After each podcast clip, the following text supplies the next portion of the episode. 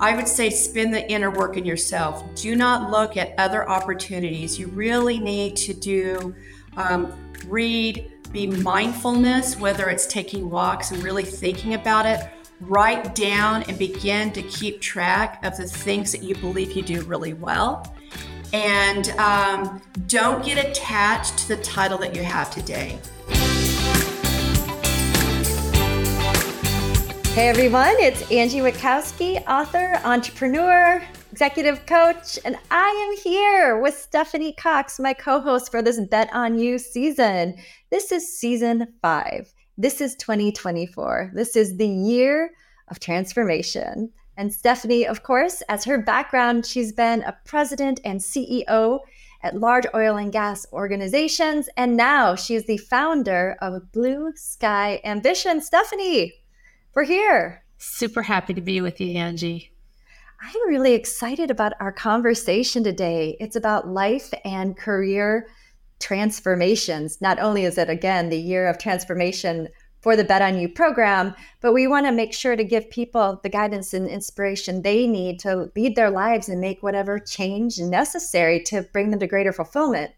I'd love to hear from you because you've made many transitions and transformations. How would you differentiate between those two words, transitions and transformations? Transformation sounds big, you know, big change. Uh, transition seems a little bit more easing into something. And I think both take um, thought and both take some courage.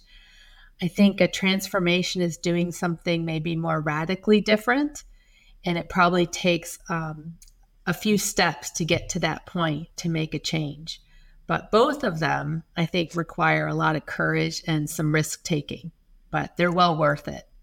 Oh, well worth it. And I think, too, our guest today, Ena Hull, is a friend of yours. How did you get to know Ena? Tell us about this relationship. I got to know Ena uh, this past year through a network that I had joined. And she's just a really special individual who has made transformations herself and I think that you'll find her really engaging and the listeners can learn a lot from her. I think so too. One of the things I've learned about Ena, and I'm so excited to jump into the conversation, is that she is, you know, she seems fearless in her approach to change, growing her career in education and now working in the finance world, which can seem just very, and they are, right? Very different industries.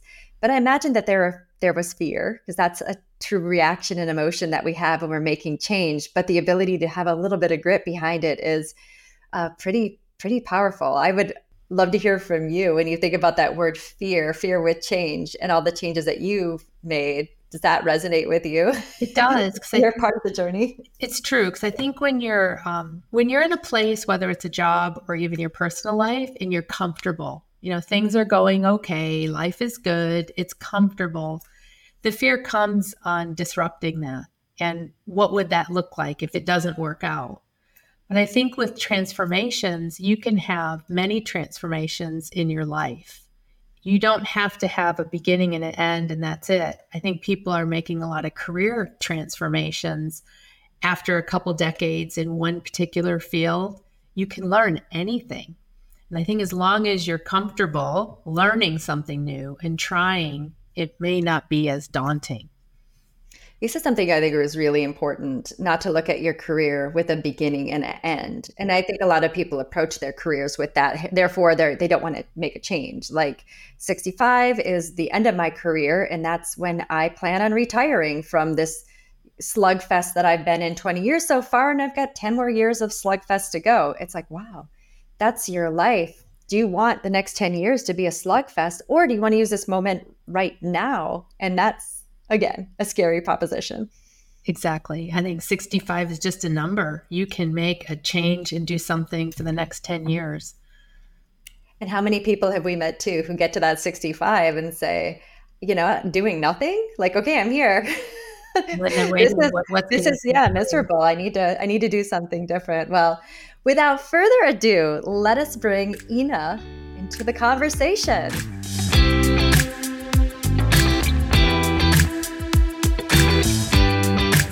Hey everyone, so excited to welcome Ena Hull to the program. Ena, welcome to Bet on You. Thank you for having me.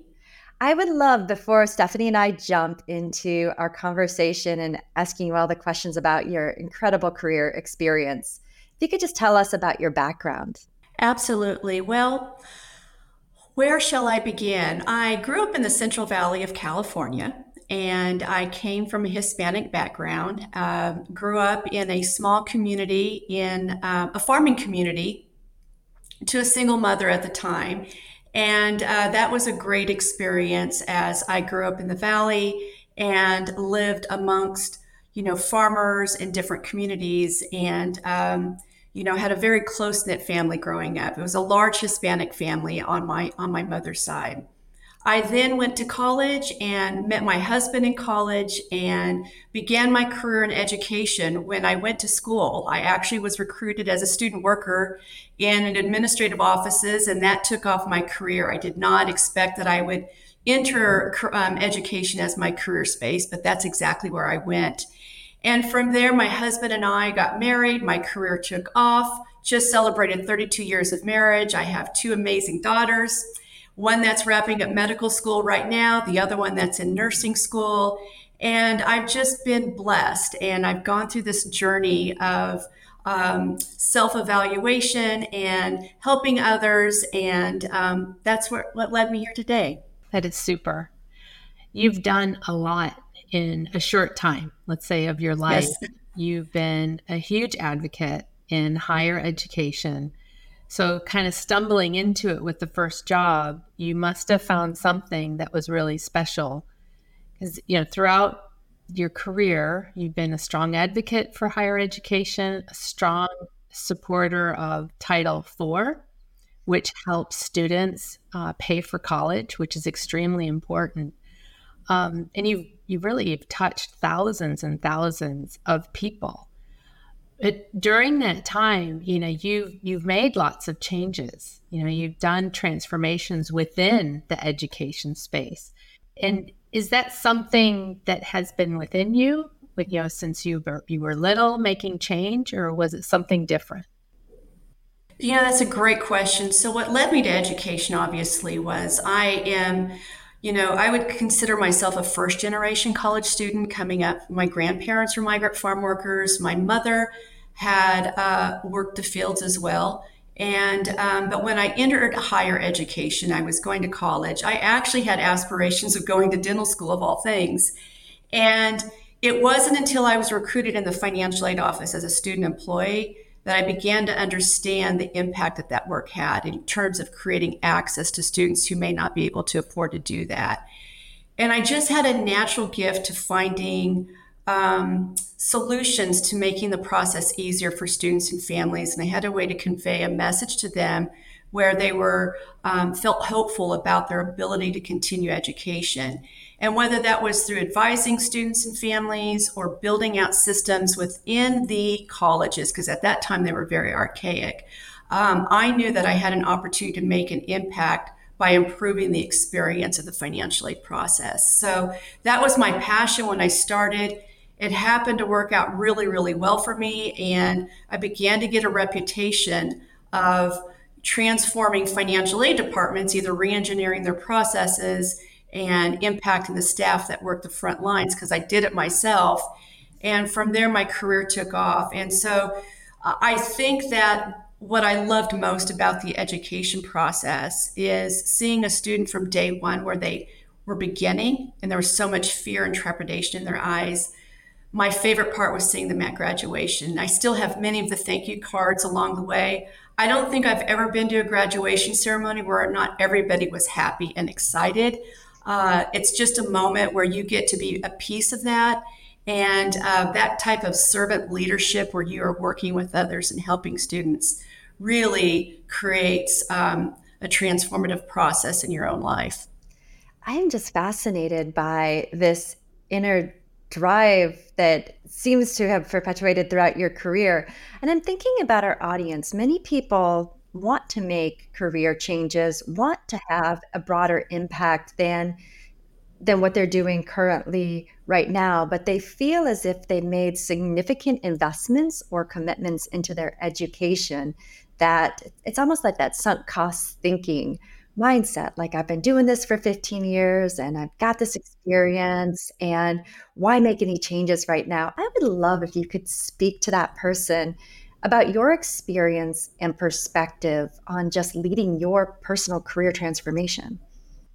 Oh, well, it's, I have to tell you, I began feeling um, that I needed a change probably about three or four years ago. I went through this process where I felt like uh, I was, as my career took off, I would hit about four to five years and I'd start feeling that little itch like, okay, I just stretched myself and I made a big impact. I want to go ahead and rinse and repeat that into the next phase of my career.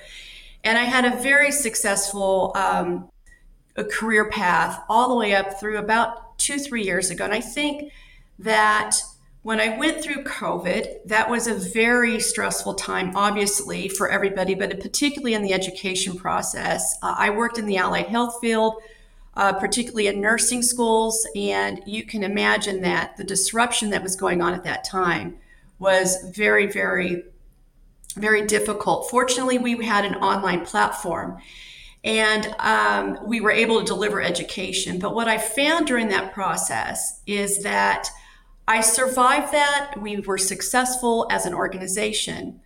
But on the other side of it, I just didn't have that zest in me anymore. I, I felt like I had more to give. And I didn't know if it was necessarily in the role that I had. And it wasn't that I didn't um, appreciate the opportunities that were given to me. I worked very hard. I was a chief operating officer of another school group. I built this career path, but I just felt like I had something more in me. And I felt the landscape was changing. And so, with that being said, in that quest to figure out what I wanted to do, I went on this entire journey of just self discovery and really getting to know who I was because I felt I knew who I was. But you know, until you really spend some time with yourself and really reflect, I didn't recognize that. And what really solidified my change in the tra- trajectory of what I wanted to do, I had a successful company I was with in um, in Orange County. We were investor backed. We were had uh, we had sold a company, and at that point in time, I that was a probably a really big highlight because I was a, a player on that executive team that made that happen. We had an amazing team. And when I got to the other side of that and I had that successful exit, I just thought, you know, it was a great day that that the company sold. And that lasted for a few days. And then all of a sudden it went flat. And so I knew there was something more in me. And that began my quest to begin looking at what I wanted to do. I knew really had to figure out what my secret sauce was, and that is building relationships and having impact on not only the students that I worked with, but employees that I was able to coach and guide and see them have a fulfilling, successful career. So I thought it was time for me to make a change before um, before things could happen. I had lost my father last year my my husband lost his father within 60 days. So when you have a loss like that you begin to reflect really quickly am i doing everything that i've meant i was meant to do? And i decided to make a change. Did you take time to actually think about it? Like you're in these big roles and it's probably very fast paced long hours probably very little personal time whatsoever. So were these little whispers. Did you just step back in any capacity to say i just need clarity on this. I need to figure it out or? I did. It, it first started with just that little gnawing in the morning and i began looking at uh, myself and i began beginning to understand that i needed to surround myself and change my network um, and that led me to EWA, which was our Exceptional Women Awardees um, Alliance at that point. Um, but that had my journey had started probably a year and a half before that. And it started with that little whisper. I could feel it on, I always say this now. If on Sunday afternoon, you dread Sunday afternoons because you know tomorrow is Monday and that was, I was not excited anymore for the work that I was doing. I was also getting exhausted. I knew that my health had something to do with it, but I just didn't have that vigor in me that was the first sign is that I dreaded Sunday afternoons. Preparing for the work week, I was looking at the schedule and that began to take the joy out of it. And so I did a lot of lot of deep thinking. I kept it to myself. I was really quiet at first and just started thinking and doing a lot of reading and research and going down lots of rabbit holes, whether it was, you know, meditation, prayer, spiritual work, journaling, um, every you know modality that's out there when you're on that spiritual journey. I did it. And that was actually really, really good for me because it allowed me to clarify what I wanted and I could feel things changing and morphing. And I needed to um, fertilize and add water to my soul garden because it was dry and my it was so I spent that next 18 months doing that and it was all about me. I think what you're just describing is so powerful because most of us when we want to have a transformative change in our life, maybe we'll pick up our phone and start, you know, googling what other people are doing or we'll look around us and we'll try to search with beyond ourselves to think about transformation rather than doing the inner work. And just for audience too you know everything that ena describes i mean maybe you're not in the position to drop everything or maybe you only have a limited time but what you're talking about is reading it's writing it's journaling it's quieting your mind. We can all do these things. And you said something really important too. You talked about changing your network. Can you talk a little bit about that and and for everybody who's listening too like how to find a network that you can change into. Well that's actually that was probably my first step was being intentional about that. It wasn't that i didn't have uh, some great people around me but i knew that if i was going to go to that next phase i always you know i listened to a lot of positive inspirational messages and les brown and others will say, you know, folks want to do, they want to be the 1%, but they're not willing to do the work of the 1%.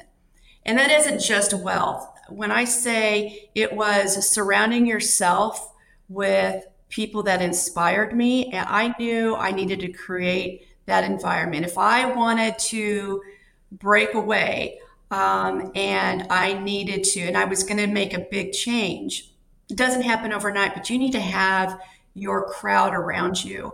And so that intentionality, and you begin to put that out there um, and you express that, whether it's through intentionally looking for a network, sharing it with others you're looking for a network, journaling that you want a network, all of a sudden the connections and the things begin to align and it will show up. And so I did. I did some changes. I was very intentional about it. I wanted to be around um, women and others that had that same burning desire. And, uh, you know, they always say you shouldn't be the smartest one in the group of five, right? You should always be, you know, uh, driving. And it wasn't just pure intelligence, it was not just success, it was just spirit minded and driven and um, wanting to do those same things. And I attracted it, I found it, and it was part of my journey of making a big change. And uh, that led me into a quest of studying, like I said, various modalities. There isn't one method. I'm going to say this because I've gone down every rabbit hole. There is not one road to lead you there. There's multiple ways. And, you know, you'll hear these different, you know, some folks will you know, they change their health and the things, the diet that they're doing, or they're changing the meditation, or they need to journal. I have just curated my own recipe that works for Ena. And, you know, some other modality may help somebody else, whether it's breath work, or maybe it's dance, or maybe it's painting or gardening. I figured out what brought me joy, and I just did more work focused to joy. And I began to realize if it no longer brought me joy, I was going to start pulling myself back from that and going to the things that brought me joy. And it led me to my my journey to step away from my role. That was an interesting, but it didn't happen overnight. I always tell ladies, they ask me this all the time. How did you do that? Because I was the breadwinner of my family. I was, you know, an amazing supportive husband. So for me to make a change, that was a lot on me, but uh, it didn't happen overnight. I would say it was probably a two to three year process before I built the courage to make the change that I needed to make. You're you're a constant learner. You know, you're very curious and like you said, trying different things. And you know, I also picked up very keen on um, technology, you know, through the educational background. And so now you lead an investment group. You have become very proficient in um, blockchain, cryptocurrencies. Could you tell us a little bit about that? Because that's something very exciting and not everyone may be familiar. It is. So I began to really investigate that space uh, from a technology perspective because I became insanely curious about the blockchain platform.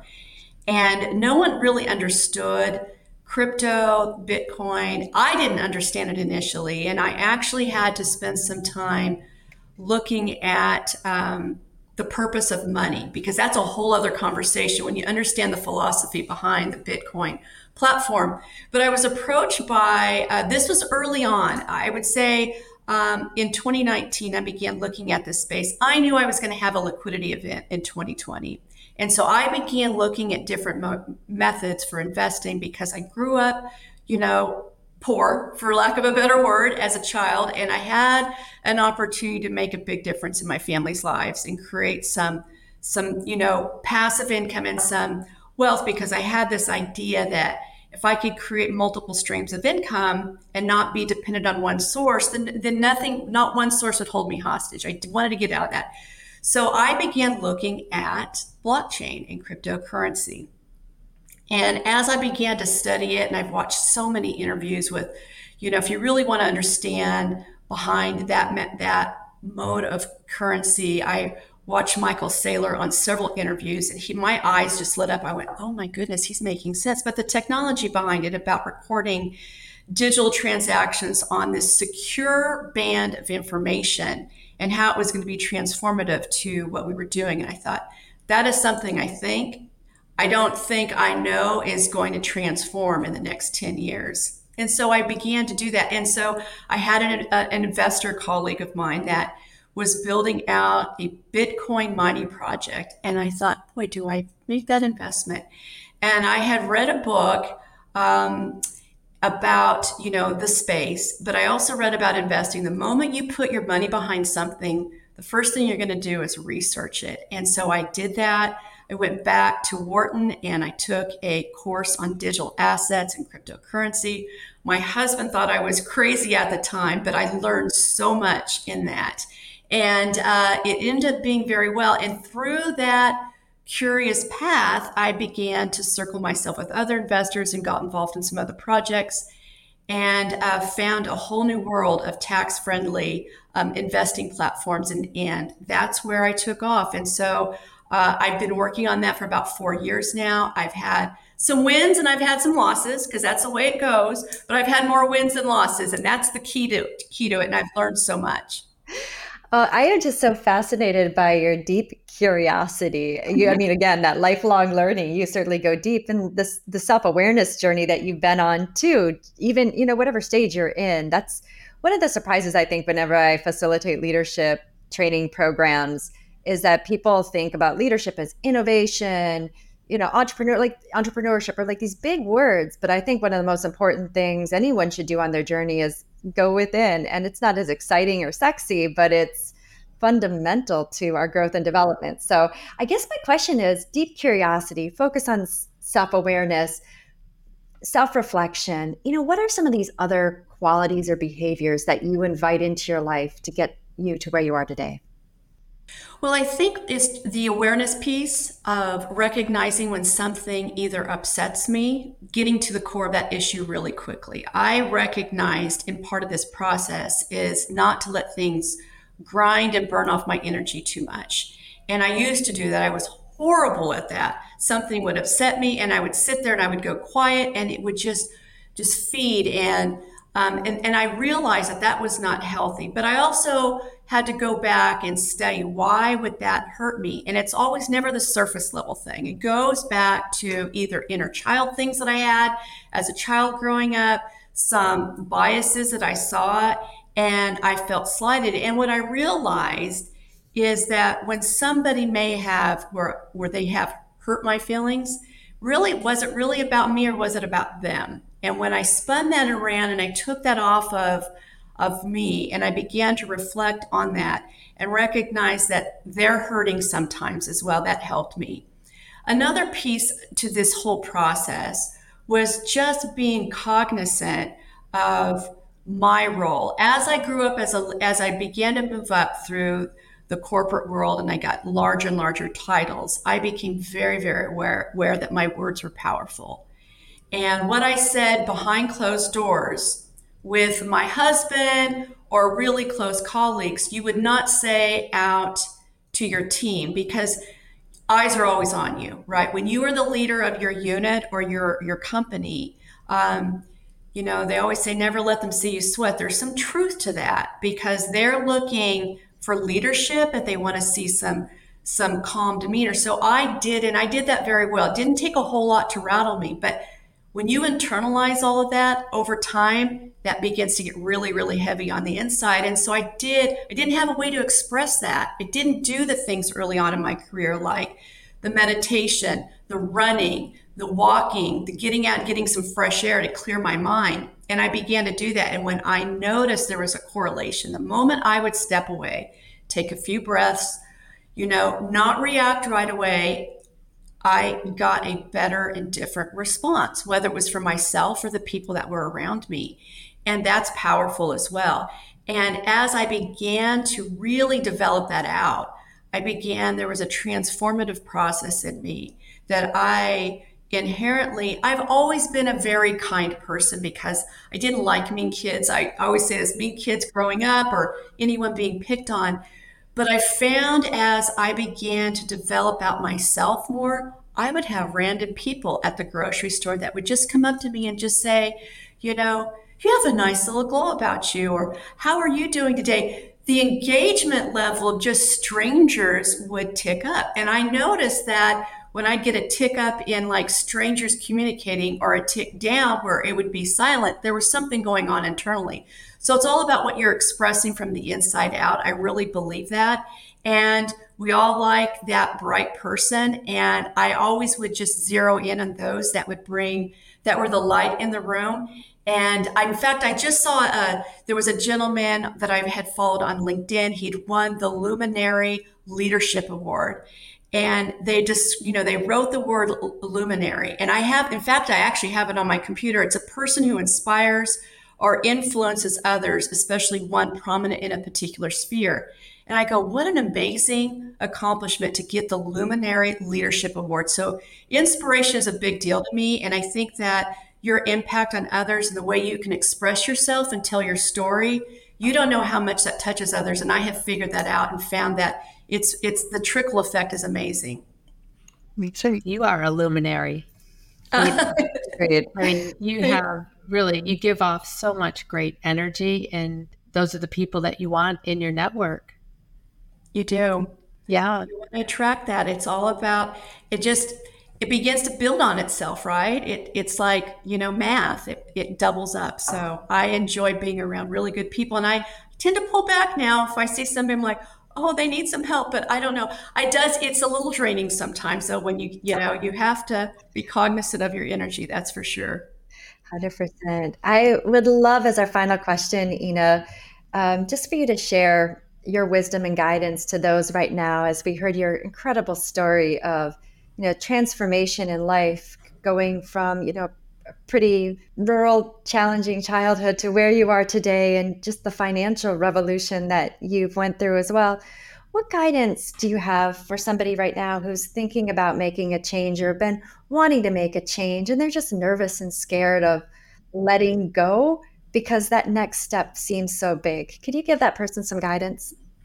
Absolutely. It, it is scary. I'm not going to lie because when I decided to, to resign, I didn't have another job. And so when you have to shed your, uh, your title and you have to redesign who you're going to be, I would say spin the inner work in yourself. Do not look at other opportunities. You really need to do, um, read, be mindfulness, whether it's taking walks and really thinking about it. Write down and begin to keep track of the things that you believe you do really well.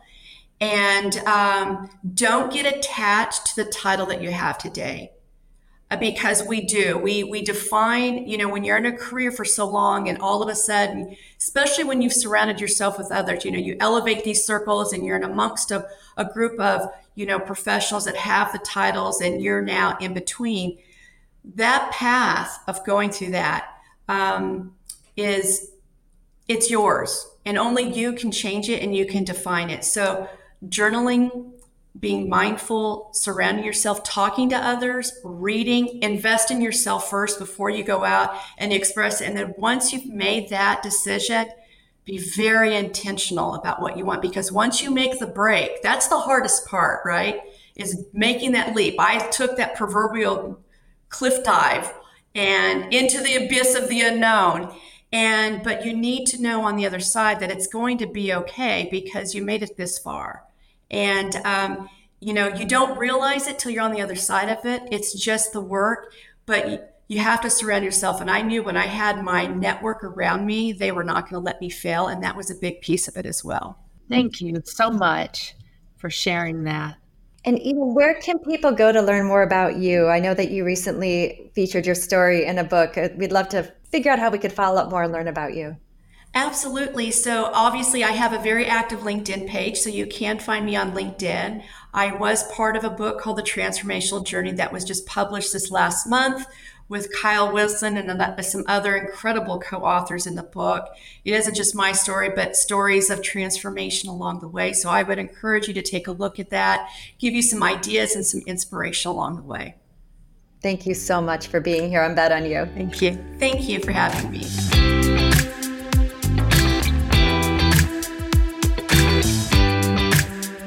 Okay, Stephanie. So Ena was every bit of fabulous as you promised she was going to be. That was such just a powerful conversation. What an extraordinary real world leader. I loved listening to her. There were a couple things that I took away from that was, you know, just to be comfortable making a change, not to be afraid, taking the time to think about it. You know, Ena expressed it took her a few years on this and just to be very intentional about what you want to do. I think that is the key piece too. And I like the idea of taking the time to make a change and really going through the process rather than making a rash change. Because I'm sure we've all had those situations where we decide too soon, we're not fully bought in, and therefore we make a change out of that experience because we're like, what the heck are we doing? the thing that I took away that um, really resonated with me um, are just some of those warning signs of unhappiness or unfulfillment. And one of them being those dreaded Sunday afternoons. I remember that. I had those experiences at the tail end of my Marine Corps experience the Sundays when I just didn't want to go, you know, quote unquote, to the office on Monday. And those are clear warning signs that you need to make a transition or a, my situation, a massive transformation. I'd be curious, Stephanie, do you have any of those warning signs too that you felt in the past? I had those. I had the Sundays. The Sundays were where you would just be gearing yourself up for what the week ahead was going to be when you should be using your weekend to relax. But Sundays became almost a work day, getting prepared. And I think um, the other warning signs are: Are you are you having fun? Are you having fun what you're doing, or do you feel like it's kind of what you're hearing the word? Is it a grind? So can you have fun in some of these tough situations, and are you are you really enjoying elements of it? Because jobs and whether it's in your personal life or professional life, you need to find elements that are going to bring you some joy. Because there's always going to be the things that just kind of suck that you yeah. feel like you have to do. There's a yeah. little bit of unpleasantry in work in general. And there's also, again, if 85% of your work existence is unpleasantry, that, that might be a warning sign. you need to make some change. And, and I would just say, probably a final warning sign for me, what I experience are you learning? Are you learning something new or is it more repetitive? Uh, same same thing, different day. So the learning piece I think is really important, and that's where I always get energy. I do too. Well, thank you everyone for tuning in to this episode of the Bet on You podcast. Again, if you want to learn more, go deeper, please visit Angie Connect and blueskyambition.com is where you can find Stephanie and look forward to seeing you on our next episode of the podcast.